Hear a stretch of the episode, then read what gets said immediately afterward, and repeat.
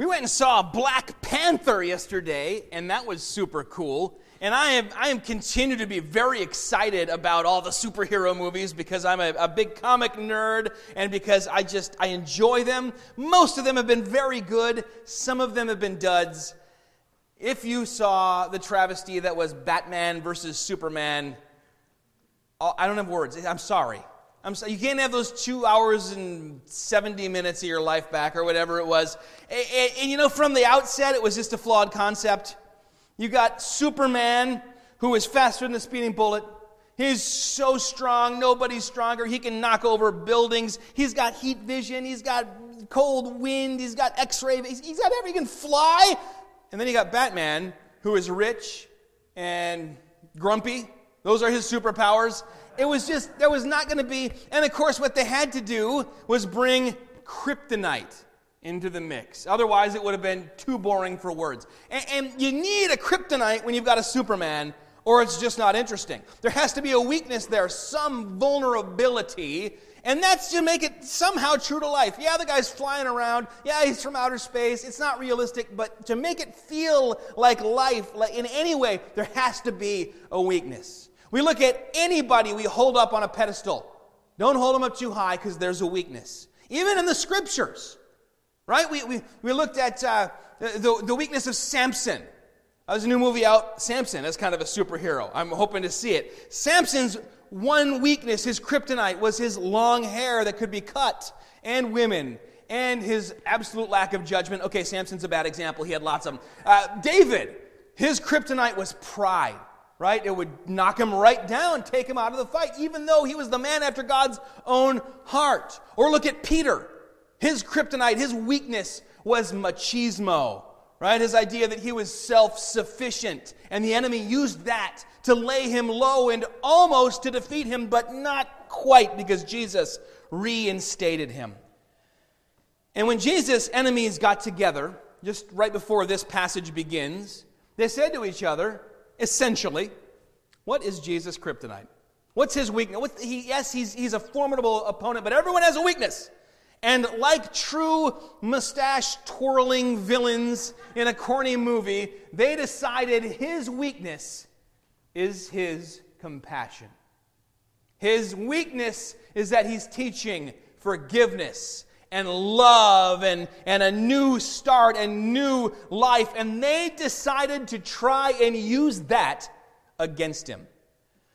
It's, it's really quite a desperate ploy, but you see what drove them to it. If you look right before this, what happens, there, there are officers in verse 32 sent to arrest Jesus, temple guards. They say, okay, he's in Jerusalem, he's on our turf.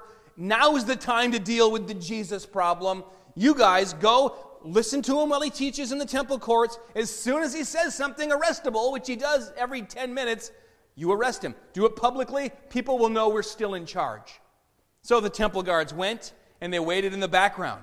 They waited and waited and listened. They were listening for something that would prompt them. And then they kind of forgot why they were there because the more they listened, the more they marveled at what Jesus was teaching. And when Jesus finally wrapped things up, they said, Wow, I got a lot to think about. And they decided to head on back. And, and the, the leaders said to them, Well, where's Jesus? You didn't arrest him? And they said, Wow, no one teaches as this man. No one teaches like this man. Why did you not bring him? No one has ever spoke like this. The Pharisees answered, Have you also been deceived? Have any of the authorities of the Pharisees believed in him? But this crowd that does not know the law is accursed. Then Nicodemus, who had gone to him before, remember that? Nicodemus said to them, Does our law judge a man without first giving him a hearing and learning what he does? They replied, Are you from Galilee too? Search and see that no prophet arises from Galilee. So now they've figured out he is winning. He, we send guys after him to arrest him, he flips their hearts and now they're marveling at his teaching. Even in our inner circle, the upper echelon, Nicodemus is speaking up for him. He was following Jesus and he was following him in secret. And then he starts to, to come out with these things that, that we have to give him a hearing. And he knows, he thinks anyway, if they hear him, their hearts will be turned as well. And so now they're not sending anybody else after him. They've tried to lay some traps. They've had people go and ask him trick questions to try and catch him in his words and make him incriminate himself, asking questions about paying taxes, questions. The Sadducees asked him questions about the resurrection. None of it worked. He always got the upper hand. And so now they say the stakes have been too low. We've got his kryptonite, his compassion. We're going to raise the stakes, and we're going to, it's not going to be a hypothetical question, but a real case.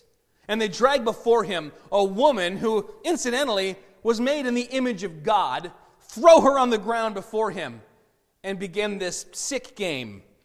James Montgomery Boice, one of my favorite commentators on Scripture, he used to be the, the pastor of 10th Presbyterian before he died. Uh, he wrote, wrote this about this passage. This story shows how justice and mercy can be harmonized while at the same time neither encouraging sin nor condemning the sinner. In this respect, it is a central, even a pivotal point in John's gospel. A central, even a pivotal point. And yet, when Aaron read the passage and you read along, you may have noticed that there's a note in most. If you have the King James, you probably don't have a note. But if you have a newer translation, the ESV, Aaron came over to me. She thought I was trying to make her look stupid. She said, This isn't in my Bible is there's these brackets. The earliest manuscripts do not include 753 through 811. And then in the ESV, there's double brackets around the text itself. I don't know, there's some kind of brackets and, and a footnote in the New International Version saying that the earliest uh, manuscripts, many of them don't contain this text. So it's pivotal, but is it really part of the Bible? That's often the question that is raised when we come to a passage like this. Many preachers just they don't want to deal with it. They don't ever preach on these things. The ending of Mark, this, and a couple other passages of questionable veracity. This is too good to leave aside. And so let's, let's have a quick look at it and ask the, the questions. Yes, the brackets are there, and, and there should be a note because many of the oldest manuscripts don't have this passage. And yet, many of them have a big blank spot where it would be. As if to say, we know that there's something missing from the narrative right here. And we, or maybe they are aware of this particular controversy of, of this uh, passage and where it goes because there are other old, old manuscripts that have this passage in other places. Uh, the very end of John, it sometimes shows up. Uh, in Luke, you sometimes find it after chapter 21. And so it does show up in some ancient. I mean, there, there are reasons that you might dismiss it, and yet there are probably more reasons, certainly, in my opinion, more reasons why we would accept it. The story itself goes back to at least the third century. That's the 200s AD. And Papias, who was born in the year 60, not 160, not 260, 60, alludes to this very story. And if you remove it, it, changes John from being this guy who's always got a very smooth, very well segued, transitioned narrative to a kind of ka-chung change in setting where you don't know where Jesus is or who he's talking to. And it, it makes it a much different kind of book. And it changes his pattern because John's whole pattern has been story that illustrates something and then Jesus teaching about that thing. Story that illustrates something, and then Jesus teaching. And if you take this out, you miss that pattern. All of a sudden, you've lost your balance. And, and so we have to ask the question, and this is the main question that textual critics ask about this is there a reason why you'd take it out if it's original? And is there a reason why they would insert it if it's not original? Well, most of the church fathers who, who argued against this story argued against it because it sort of made it seem like Jesus was approving of adultery, which it, it doesn't, but they were afraid that that would be the impression. So we see why you would remove it. I have no idea why it would be inserted, much less inserted here. So it's very easy to explain, I think, what happened with this story, and I do believe it is original. If I was in charge of the ESV, which for the record, I'm not. I'd leave that note, but I'd put it at the bottom as a little footnote, and I'd take those brackets right on out. And of course, there's nothing in this passage that is not in perfect harmony with the other doctrine in the New Testament and all the other teachings of the Lord Jesus. So, the trap itself It's a, a fairly smart move on their part. Jesus' opponents were not idiots. They bring him a woman who has been caught in adultery, and they remind him of the law of Moses, which says that adultery is punishable by death. And then they ask, What should we do? And just like with the other attempts to trap Jesus, they think there's no safe answer. Whatever he says, he loses. He always turns it on them, but they keep trying because they're adorably evil, I guess. And, and, so the idea is if he says, well, yeah, put her to death, that's what the law says. Remember, he said, I did not come to abolish the law, but to fulfill it. If he says, okay, let's go with the law, there's a couple problems. One, it looks like he is flip flopping now. Right? He had been teaching, Come to me, all who labor and are heavy laden, I will give you rest. And they can say, Oh, what he didn't tell you is he's going to put you to death. And remember, the reason they brought Jesus to Pontius Pilate the Jews were not allowed to execute the death penalty.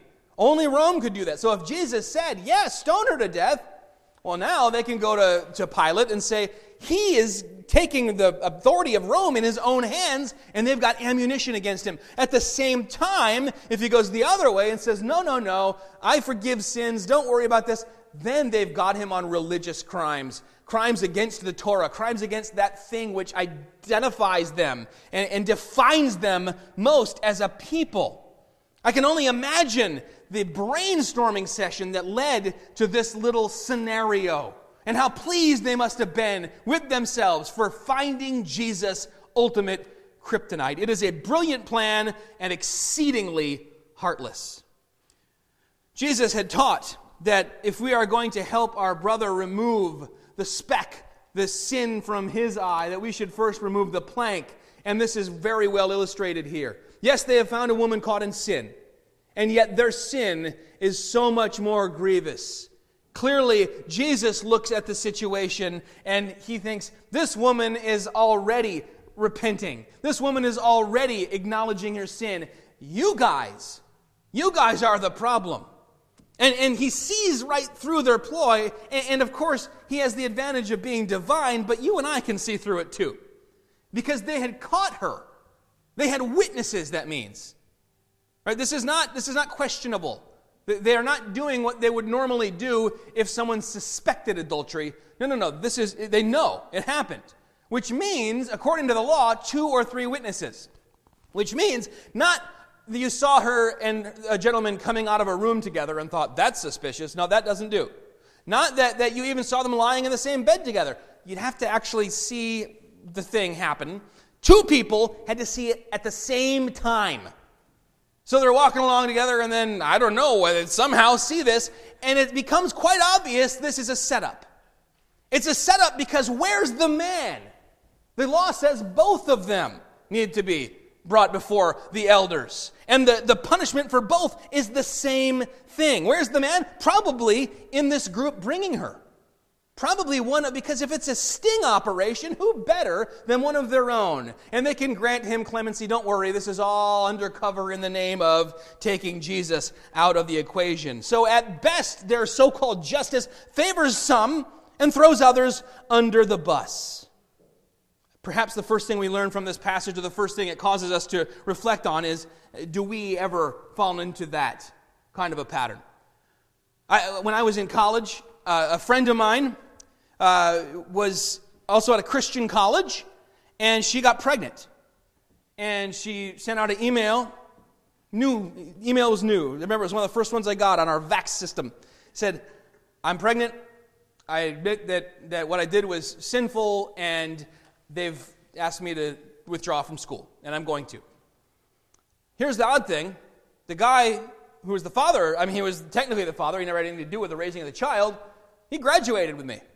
Nobody did anything with him. The same sort of scenario happens today, 2,000 years later, and Jesus has the same objection because he is the same yesterday, today, and forever. Now, why this injustice? Well, remember what we talked about last week when we were looking at the woman on the well, that, the, that there was actually a debate going on about whether women had souls. There was a very great uh, inequality between men and women, and it's manifesting itself here as well. Jesus has very little patience for that. By the way, if you are interested in this sort of thing, after Easter, I will be beginning a Sunday school class on women in the early church and uh, women in the scriptures and women in ministry.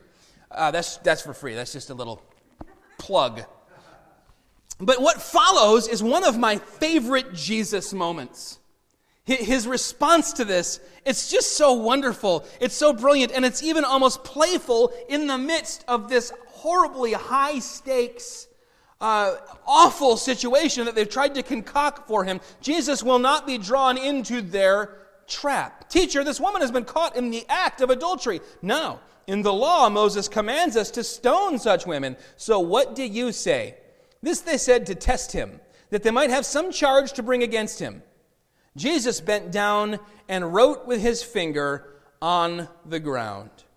Now recognize Jesus was already sitting because he was teaching. They, they didn't stand at a pulpit, they sat down when it was time to teach. And that was the position of authority. Um, we, we couldn't do that. I'm too antsy. But, but Jesus could. He was sitting, he was so he hunches down, and the word is a very visual word in the Greek, and just starts writing in the dirt with his finger, in the dust in the temple courts. Now, here's a funny thing I always name the sound files when I upload my, my sermons. And as we've been going through John, I found myself with a file called Water Wine, one called Where Wind. Where does the wind go? One called Woman Well. And I'm going to call this one Wrote What? That's the question, right? Many people think that's the point of this passage. We have to figure out that missing information that, you know, that comes at the very end of the story that makes it all make sense. What did he write? And I've read so many theories about what he wrote and why, and how that is what caused these people to walk away from their trap. Augustine suggested that this shows the difference between the law and the gospel. The law was chiseled into rock Jesus bends down and begins writing in dust. Man made out of dust, therefore writing in man. The gospel written on the heart of man. Classic Augustine. I can sort of see it, but it seems a bit of a stretch. Others have suggested maybe he was writing out the sins of the people around him. Possible, but if that were the case, I think John would tell us if that were the information we needed, or writing out the Ten Commandments. Others have suggested and this maybe has a little more to it, that Jesus was just writing the names of those who had come to accuse the woman. Remembering Jeremiah 17 13, and you might jot that in the margin of your Bible here. O Lord, the hope of Israel, all who forsake you shall be put to shame. Those who turn away from you shall be written in the earth, for they have forsaken the Lord, the fountain of living water. We kind of tie together the last pericope and this one. Others have suggested what Jesus is doing is showing how doubtful this whole thing is and, and how it's just such a, a concoction of their wicked minds as a kind of allusion back to the bitter water. You remember the bitter water in the Old Testament law? If not, listen up because it's fascinating. And it's one of these things that makes you stop and say, I really believe this book, right? It's one of these things that, that makes you have to acknowledge there was something supernatural going on in that temple. It wasn't all just pictures for our benefit, but there was something supernatural going on because if there weren't two eyewitnesses, and there usually weren't for obvious reasons, if someone suspected his wife of being an adulteress, they would bring her to the priest. And the priest would then stoop down and gather dust from the floor of the sanctuary pour it into some water. They called that the bitter water. There's, it's all laid out in uh, Numbers if you want to read it. Um, and, and he, he would kind of, uh, number, Numbers 5, he would kind of mix it up and, and he had, would say this big long thing about drinking the bitter water. And if she was guilty, she would then uh, begin to kind of waste away in her lower body and her, her abdomen would swell. And at that time, both she and the man would be put to death. Otherwise, nothing would happen to her. But another part of this was that the priest would write down the charge and then blot it out with the bitter water because it was questionable. And so many people have said, well, maybe what Jesus is doing here is he's kind of stooping down and they think he's going to gather the dust. They think he's going to usurp this role of the priest and start doing this. And instead, he's just like, no, no, no, no, no. Maybe he writes the charge against her in the dust, showing how feeble it is, what these people are doing. Here's the point, though the rabbinical rule was if you commit adultery yourselves, we won't even do the bitter water thing with the woman.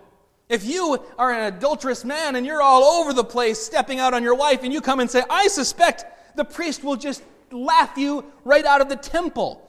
And perhaps that was what Jesus was doing. I don't think so, but it's been a good case has been made for it. I think the answer comes by just taking away this idea that there must be some missing detail that we don't quite have. Some manuscripts contain the words feigning as though he did not hear them. He bent down like he was not even listening. They, they came to him, we've got this big thing ready. Okay, I'll say this, then you say this, then we throw the woman to the ground, then we step back dramatically. And they came and they did this whole thing, and Jesus just, eh? and it doesn't matter. What, in fact, the word katagrapho doesn't necessarily mean to write, it can mean to draw. He might have been drawing pictures of smiley faces in the dust. We don't know. He's preoccupied with something else, as if he's so bored with their repeated attempts to trap him and he's, it's, it's, this is essentially the equivalent in the first century of pulling out your phone, right? Which is super rude. Seinfeld had that great bit about how when people are talking to him and they, uh-huh, he would just stop talking and take out a magazine and start reading it because that's so. But Jesus does essentially this. He, he leans over and he just starts doodling on the ground. And like somebody might trace the wallpaper with their finger. I'm not even paying attention. I have no interest in your little game, your little trap for me. I am bored by it. Calvin says, John Calvin says, by this attitude, he intended to show that he despised them.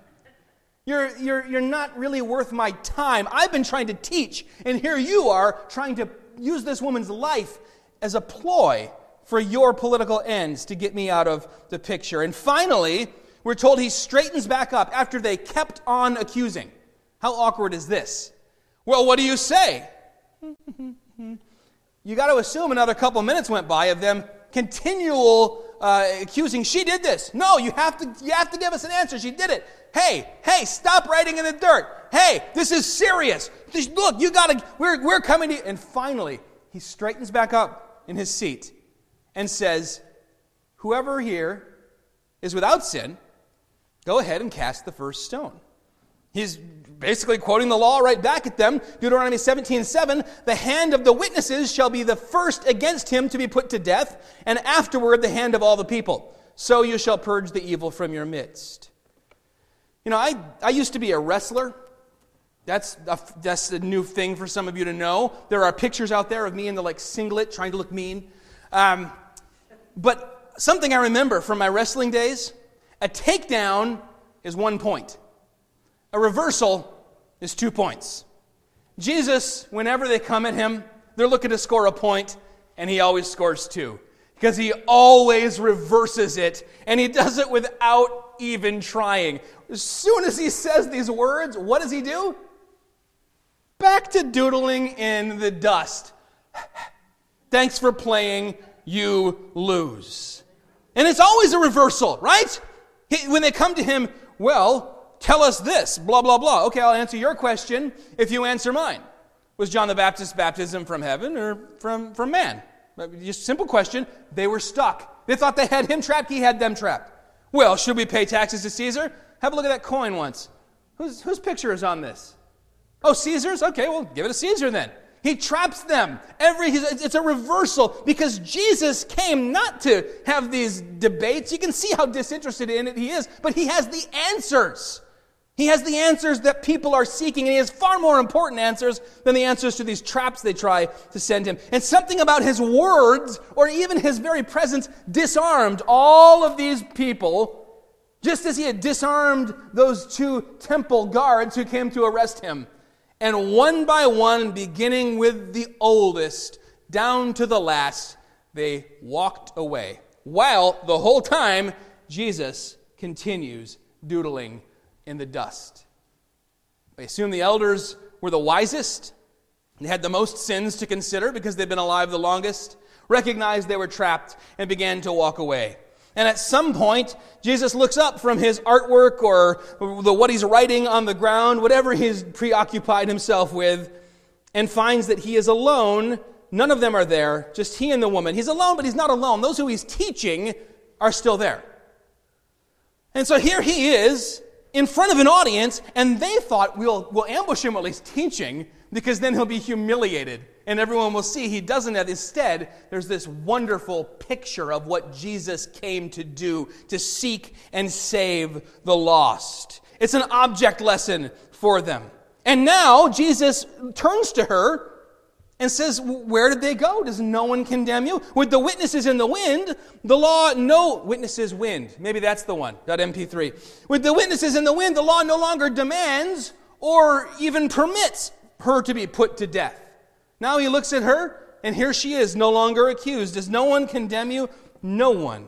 And he says to her, Woman, does no one condemn you? Remember that one? Woman from uh, the wedding in Cana? And we said this is not disrespectful, it is a term of great respect. Probably it should be translated, Dear woman, because Jesus looks at her and doesn't see trash that's sinned and now needs to be punished. He sees a precious soul, a dear woman. This is, this is what no one could get, and it's, it's so strange that even though they had listened to John the Baptist preaching, Repent, for the kingdom of God is near, they'd listened to Jesus' teaching, they'd sent spies, they knew what he taught, they couldn't grasp it. John 3:16 we looked at a few weeks ago John 3:17 is what comes to mind right now for God did not send his son into the world to condemn the world but in order that the world might be saved through him push that down into one person, throw her at Jesus' feet, and demand that he condemn her, he's not going to do it. And yet, today, there are churches, there are preachers, names come to mind, but I won't say them here, far more interested in condemning those people, whoever those people are in a given setting, far more interested in that than in offering forgiveness than in marveling at what Jesus has done for all of us in the death of his Son, Jesus Christ, and his resurrection. This is what Jesus wants everyone to know about his ministry at this moment. I'm not here to condemn, I'm here to save. I have come to seek and save the lost. This, this passage, though, is often misused, taken right out of its context, used kind of like how people misuse judge not, lest ye be judged. If it, that's the one verse every non Christian knows, right? And if you say anything that is making a value judgment, uh, judge not, that's not what Jesus taught. In fact, there's a word for making a value judgment, saying what's right, what's wrong, what's good, what's wicked. That's the word krino. Jesus says judge righteously, using that word.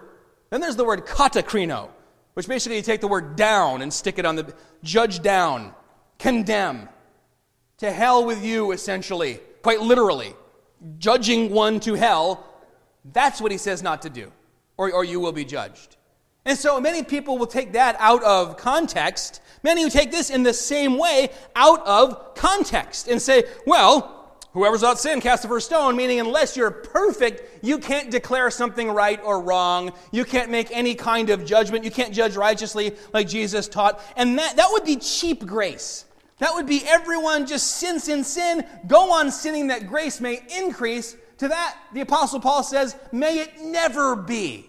It's not cheap grace. It's free salvation, but it ain't cheap. It was bought at the price of Jesus' blood.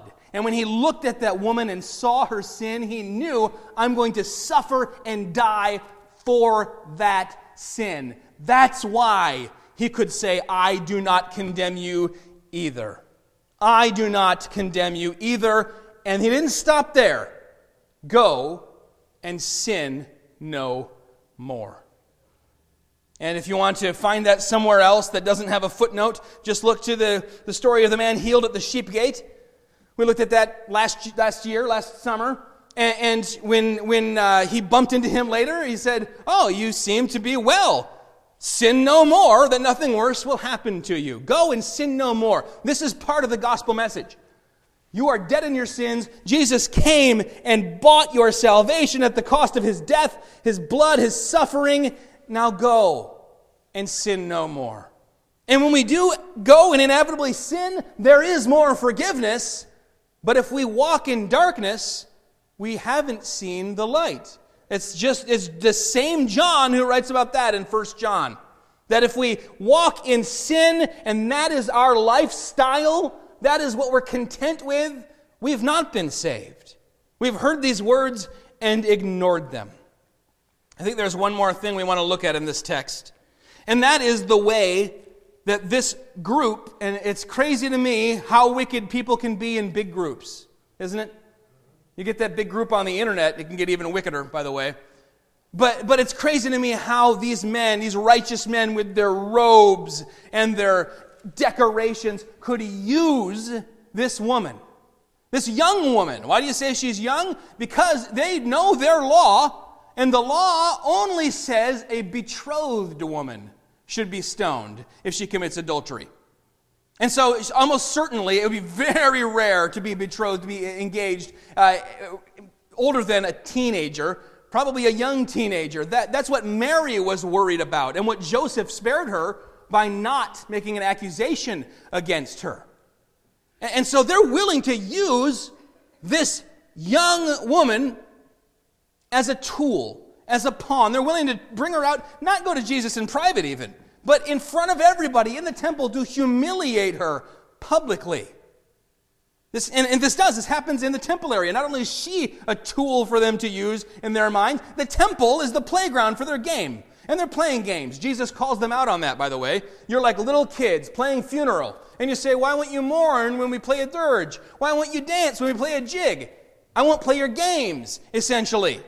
They are using the, the holy temple that they supposedly love as the board for their game. They're using the, the law of God as a pawn as well. Or maybe they're using it as a weapon. Either way, they are they're taking something holy and it's being thrown to the dogs in the way they're using it. They're not after justice at all. In fact, injustice is just another tool for them under the name of justice.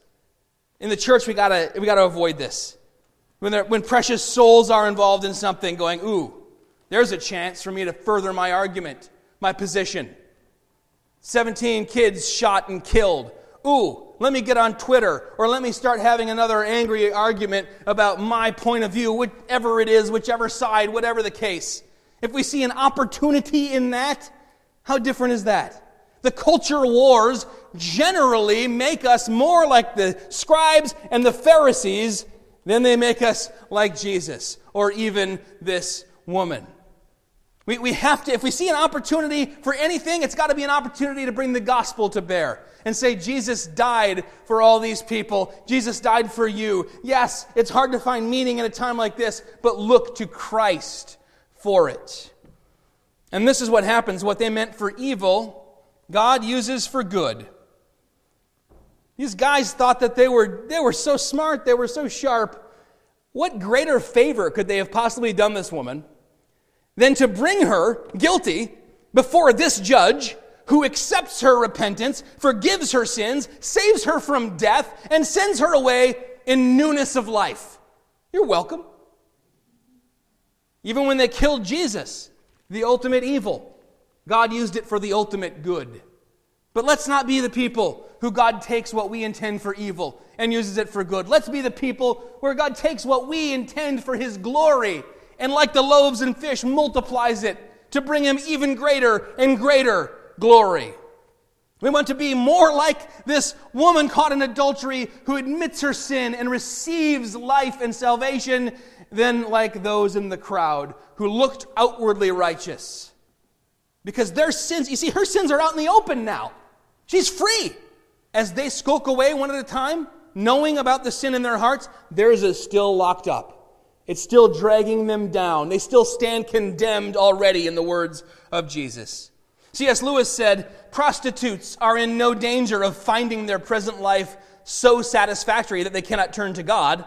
The proud, the avaricious, the self righteous are in that danger. We want to be lowly of heart, like Christ, meek. We want to be spiritually poor, recognizing that if we will have anything, it comes from Christ. Jesus looks at this woman and those around her, and he sees a couple things that no one else sees. First, he sees the sin, he sees it all. Remember, we looked at that passage from John 2. He knew men's hearts. He didn't need anyone to vouch for him. He knew men, he knew what was in men. And, and that's uh, gender inclusive, men and women. He knew. So he looks at her, he knows her sin, and then he looks at them and he knows their sin as well. He, he doesn't fall into either of these ditches that, that are on both sides of the road as we as Christians in the 21st century try and traverse the faith in a world that's more and more hostile to it. On one side is naivete. Everybody's basically good. Hey, Jesus is happy. God is love. Don't worry about what anyone does, how they live, etc., etc. God's not interested in all that. On the other side is this spiritual cynicism and, and kind of a self righteousness. Jesus doesn't even fall into that, even though he himself is the only truly righteous one who ever lived. But he doesn't fall into, well, I look at them and just see, oh, good grief. I, I feel spiritually nauseated. No, he looks at them and he sees their sinfulness, but also the other thing he sees is the value of all people. Everyone precious in his sight. And so he sees them all. They're all sheep without a shepherd, even the guys who are supposed to be the shepherds. Sheep without a shepherd. This is a recurring theme in Jesus' teaching. Remember, he said, You have heard it said, if you, uh, if you uh, utter the word which means empty head or empty one, that you are answerable to the Sanhedrin. But I say, if you look and say, ah, moros, which is basically moron in Greek, you are still in the dangers of hellfire. Why? He's saying, look, you, you think these big outward sins are a big deal, but the little inside secret sins are not. I'm telling you, if you devalue your fellow human made in the image of God, it's tantamount to murder. That when you see someone and your first thought is, oh, I know what's up with them, and you, in your mind, take them down to less valuable than you, you have committed a grave sin. Jesus shows us the value of everyone. And that's why we see him usually siding with the poor and disenfranchised because they don't recognize that they have value. Yes, he shows them their sin, but he shows them that they are precious in the sight of the Father. At the same time, he says in this passage essentially, don't you dare use people as pawns. People as pawns to, to bring about whatever end you're looking for, whether it's religious or political or personal gain or what. He does not deny the shame of this woman's sin, but he refuses to let shame have the last word and define her because she looks to him for salvation in this moment. During this time of Lent, we have a season of repentance, a great opportunity. And you know, there are many people who've walked away from their faith because the church they were raised in or the church they found themselves in was like this go out and sin, sin it up, have fun. Mardi Gras, right before Lent begins. Yeah, go nuts. Just don't get on one of those videos, right? Then come back, jump through this hoop, this hoop, and this hoop.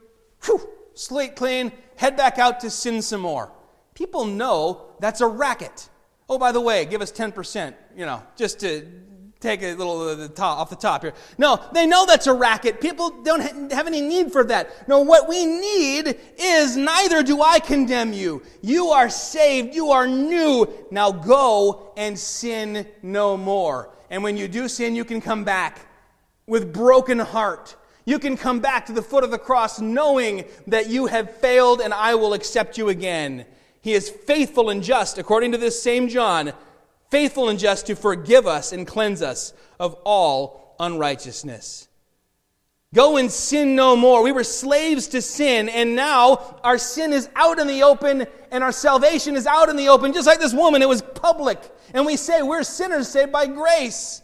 We are free. If the Son has set you free, you are free indeed.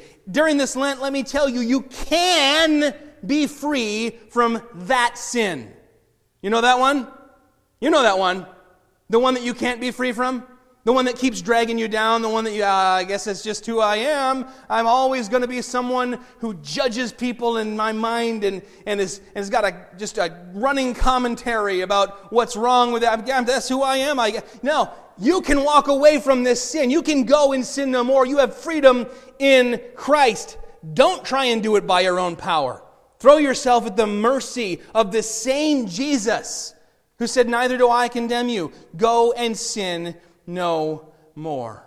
Let us go into this Lent, leaving this place, going out to the mission field of the world, not seeing people as tools for something to be advanced, not seeing God's word as a weapon to be used against people, but looking at the world which is caught in sin and reaching out as the merciful hands of Jesus, offering forgiveness in his name. Let's go to him in prayer. Heavenly Father, we thank you so much for this story and how it came to us in an odd way that gets our attention and makes us think hard about what it contains. Lord, we thank you that when that woman was brought before your son Jesus, you did not condemn her, but you offered her forgiveness of sins and offered her a chance to go and sin no more.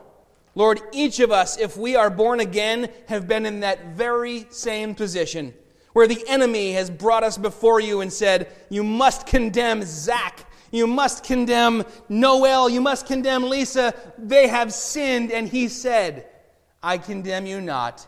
You're paid for in the blood of Jesus. Go and sin no more. Lord, may we leave this place feeling lighter, knowing we have been bought with a price, knowing we can go and sin no more. Amen.